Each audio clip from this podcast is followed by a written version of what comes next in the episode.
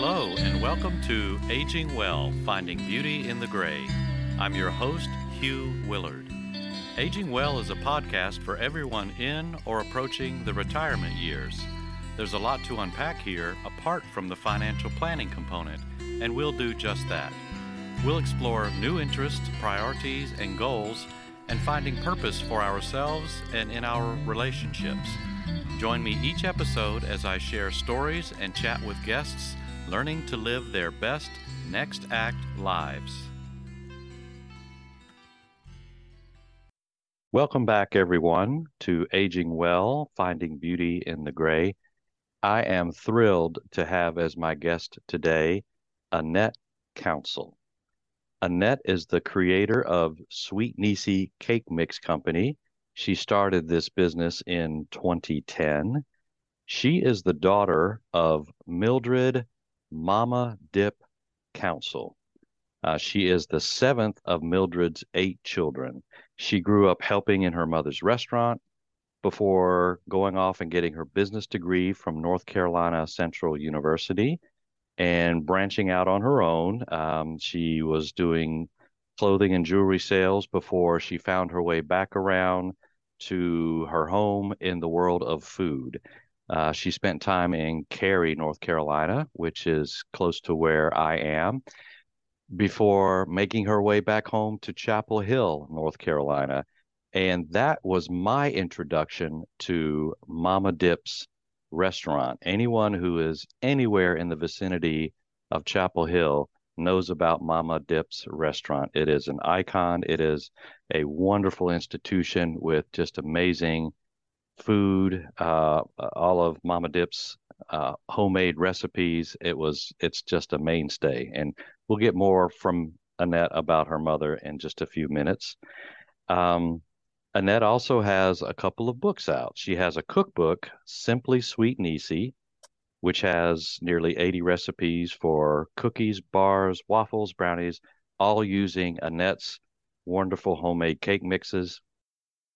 She also has written an autobiography of her family called The Recipe Have a Seat at Our Table. Uh, and this is an introduction to her family and to her mother's story of how her mother started out with $64 in her pocket and a dream and a vision and an ambition and she put all this together through perseverance and hard work. And out of that came this family's um, legacy and this this family's um, passion and direction forward. And we're going to hear a lot more about that along the way as well. Finally, she is involved with a program called We Power Food, and we will route our way back to that and have Annette share some of her experience with this wonderful uh, arrangement as well. So, Annette, thank you so much for joining us and welcome to the show. Thanks for having me here. Why don't we start out with um, let's talk a little bit about your mother, Mama Dip, Mildred Council. She, um, you can tell us a little bit about the the beginnings for for her and for you all, but I will jump the ship a little bit here and say uh, she eventually found her way into a number of publications and um, broadcast uh, interviews and and different kind of programs. She was in Southern Living, Food Network, Good Morning America, New York Times. There, are, I'm sure, many more. I'm just hitting the highlights here.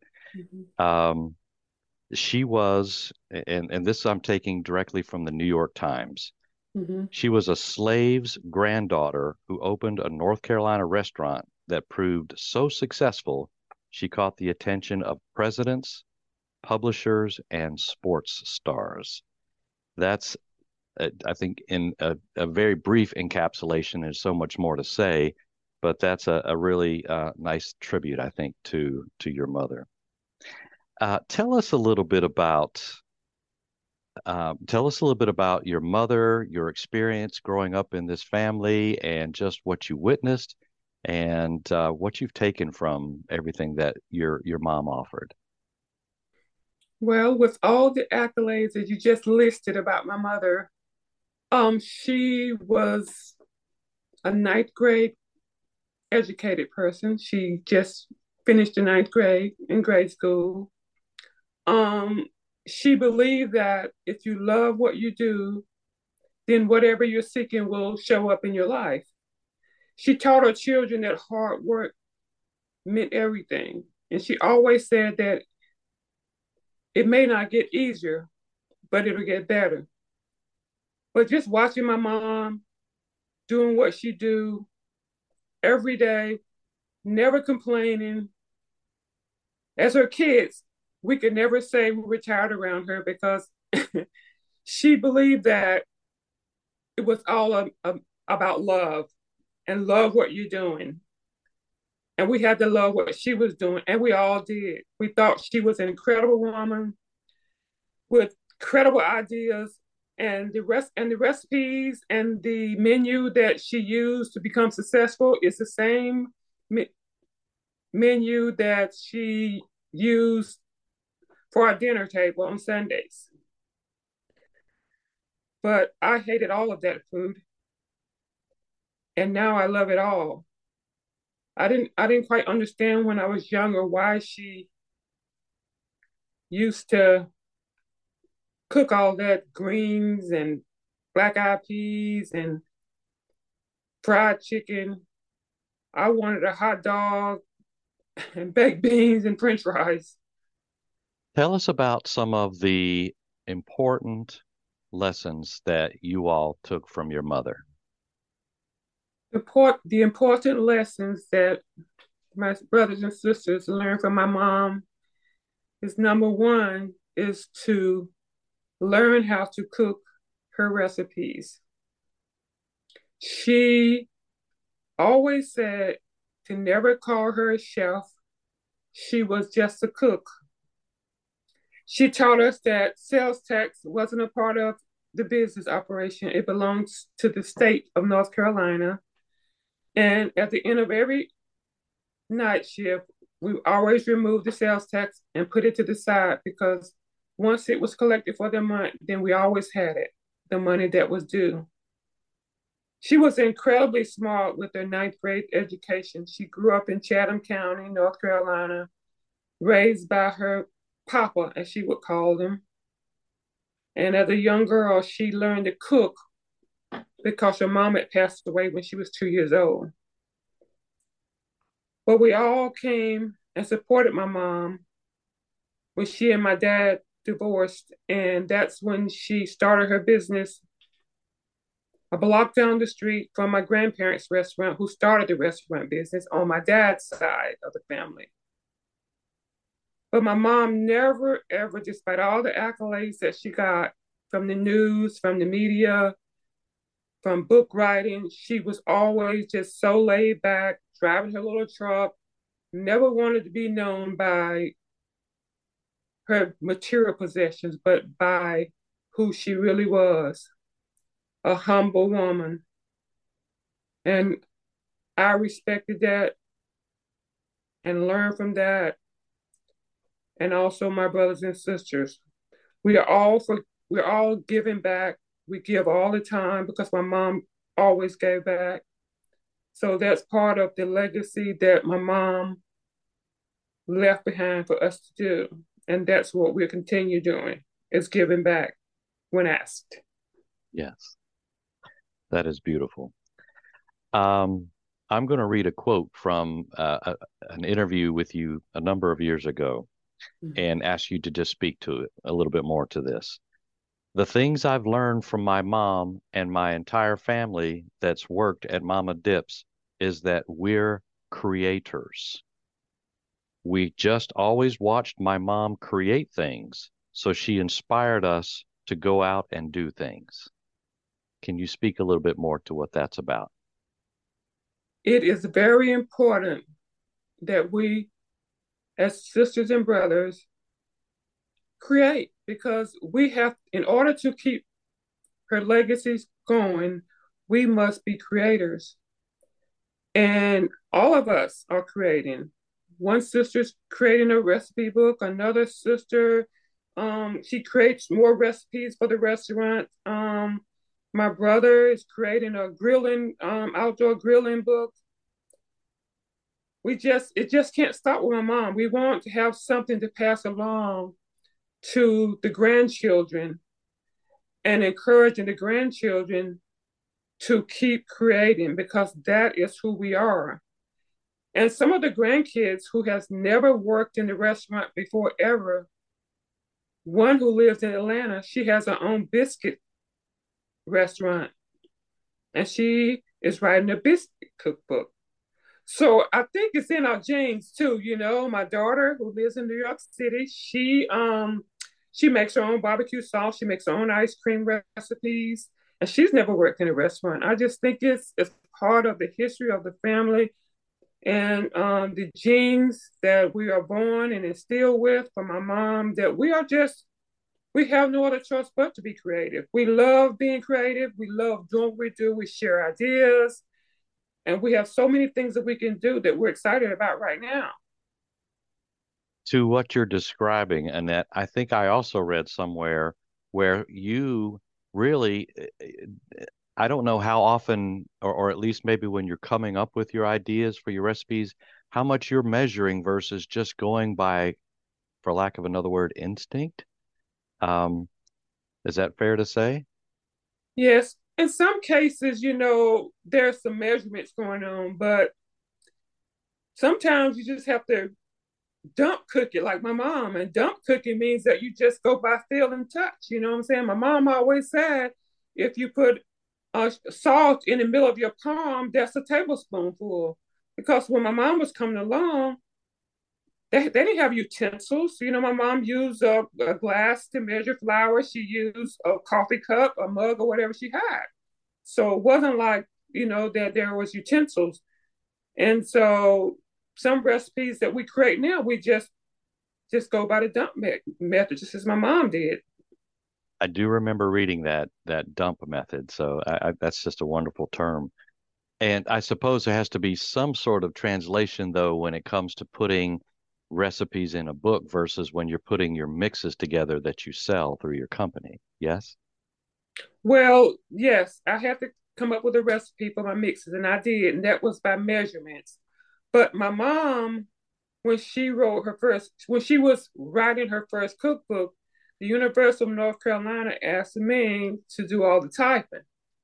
And to get these recipes out of my mom's head on paper was the most, it was the most trying time of my entire life because my mom wanted me to put it in writing as dump cooking. I said, I can't do it that way, mom. I have to tell people it's a cup or a tablespoon or a teaspoon. Right. And so finally, uh, yeah, she listened and we got it done, the first one. And so by the time the second, the first book went well, they asked her to do a second book. And I was like, oh my God, no, not a second one. do I have to help? But anyway, the second book came along, cookbook came along, and I, um, and uh, they gave me the guidelines to go by. My mom listened to me and I typed it all up and when I gave the transcript back to UNC Press, they said that it was the best transcript they had received back in a long time. That is special. That is just special. Yeah. So just learning that part of uh, putting together, that allowed me to learn how to create my own recipes and how to write my own recipes, how to create sentence structure you know, because and and and now that I read magazines and newspapers, I always not just read for the information, I read for sentence structure also, because basically that's the key to writing. Yes. Yeah. And that's how I was able to complete my autobiography book you you've said a word a couple of times, and it's one that I'm very fond of and like to reference um, at, at, different points with my conversations with folks, and that is legacy. And of course, you're mm-hmm. describing some of your mother's legacy that has such a, a far reach, but you're also talking about um, you all. So you, your brothers and sisters, the grandchildren, and so you know that legacy does pass down. Mm-hmm. And I think each of us pick up um, what we might pick up from those that go before us that influence us that love us and and help us mold us with with ideas and values and and heart and and just direction. And then we become the carriers of that. So you describe you have a daughter in new york city and she's doing her her bit up there. Um, can can you speak more to um, your sense of your legacy for others. And i'm sure this is informed a lot by your mother but can you speak more to what it is that you hope others will take from you? My number one goal for moving forward with my legacy as it pertains to mama is for those who would love to bake who have no idea of how to bake my goal is to teach them with my sweet Neecy cake mixes and for those who already know how to bake their own recipes I want to show them how I have created the starter kit. My recipe for my cake mixes is a cake mix, and it's also a base for other baking needs. So if you're a homemade cake maker and you're like, you don't use cake mixes, I'm telling you, my cake mixes are probably what you're using. They're all natural ingredients and they're just the base for what you're doing. So I'm hoping that others will take on to what I have created. Okay, great. And great. and so that the legacy can continues with my daughter and her kids and uh, other family members who wants to keep it going. Beautiful. Beautiful. Um, so you've been doing Sweet Neecy Cake Mix Company since 2010, and you've been building that and growing that alongside of supporting the the work at the restaurant over this time. Again, hard work is is a is a bedrock for you all. Um, your mother passed away in 2018. And soon after that, of course, we all know that the COVID pandemic swept in. How have things been at the restaurant and how have things been for your company, Sweet Neecy's? How has it been through this time of pandemic and getting to where we are today? Well, as far as the pandemic is concerned, all restaurants had to shut down for some period of time during the toughest time of the pandemic. When restaurants finally got a chance to open back up, we could only do curbside and takeout. The biggest problem that we have now is now that we're in full service, we lost half of our staff. Boy. Because once restaurants open back up, people, I guess, uh, servers or waiters, I guess they didn't want to take another chance of something like this happening again because basically they get paid by tips. And so we lost a lot of our workers. We still short. It's very hard on the family members because we're like, you know, our, we've been doing it for so long and we're still working hard. And we're just hoping that somebody will show up and want to come to work. Right. But but it's just a difficult time right now. But we're we're nowhere like new when we were before. We had when the pandemic first started, that January we was excellent bid sales, excellent sales, and sales in right. January for most people are down. But we we were like on our way. We were so excited, and then the pandemic came. It just made it tough for us. But we're hanging in there and doing all we know what my mom has taught us, and I believe that she's watching over us. So her spirit carries forward with you. Oh, yes. Mm-hmm. And as far and as how, sweet niece, yes. As far as sweet Neecy, um, it was shut down too. So I'm just really getting back going at that. Um, and the uh, Southern Our State magazine really um helped me out at getting going again because their audience is very large and the sales from that really truly you know helped push me back forward and, and get me more motivated to you know, to keep it going. And I'm looking at other avenues of um, media, you know, QVC, which my mama did a lot of, and um, other areas that, you know, could be helpful for me. That's a good feeling to get some of that momentum going mm-hmm. after after a tough stretch. So you're also involved in We Power Food. What is that? And tell us a little bit more about your involvement with that. Well, We Power Food was founded by a woman named Sue Ellsworth. And Sue is the manager at Piedmont Food and Processing Incubator, which is a shared kitchen that I use and others use to make their product. And during that time, Sue felt like that there was a need for women in business who had food products to come together to help each other out. And a lot of that had to do with areas of financing if you need it, areas of production, areas of packaging, areas of, you know, ingredients. Because if I had known about We Power, it just only started about four years ago. So I would have not made some mistakes as well as other women at this roundtable We Power. We learn so much from each other. If you have, if I have a question, there's somebody there that that can help me out, and vice versa. I I have been asked questions all the time about you know where you get your packaging from, you know what were their rates, you know what I'm saying. I can say, well, you know, don't use this person because you can get a better deal over here.